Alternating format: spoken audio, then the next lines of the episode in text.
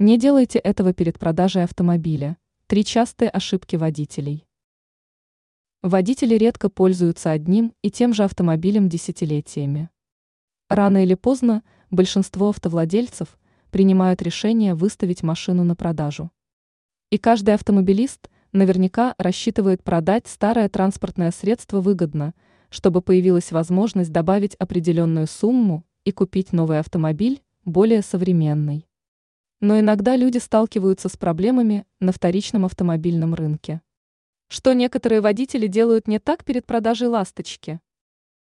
Капитальный ремонт. Многие автовладельцы хотят, чтобы во время продажи их машина выглядела идеально.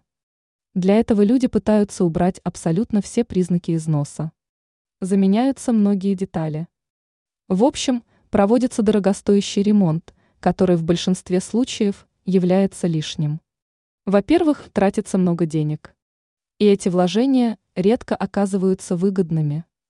Во-вторых, отсутствие следов естественного износа может смутить потенциального покупателя. Поэтому делать капитальный ремонт не стоит.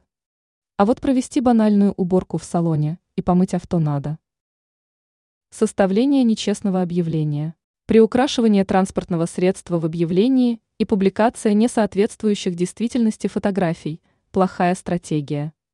Скрывать факты ДТП и какие-то другие проблемы с машиной тоже не стоит.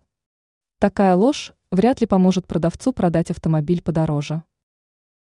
Назначение встречи с покупателем в неправильном месте. Вам позвонил потенциальный покупатель? Не назначайте с ним встречу в том месте, где не будет других людей.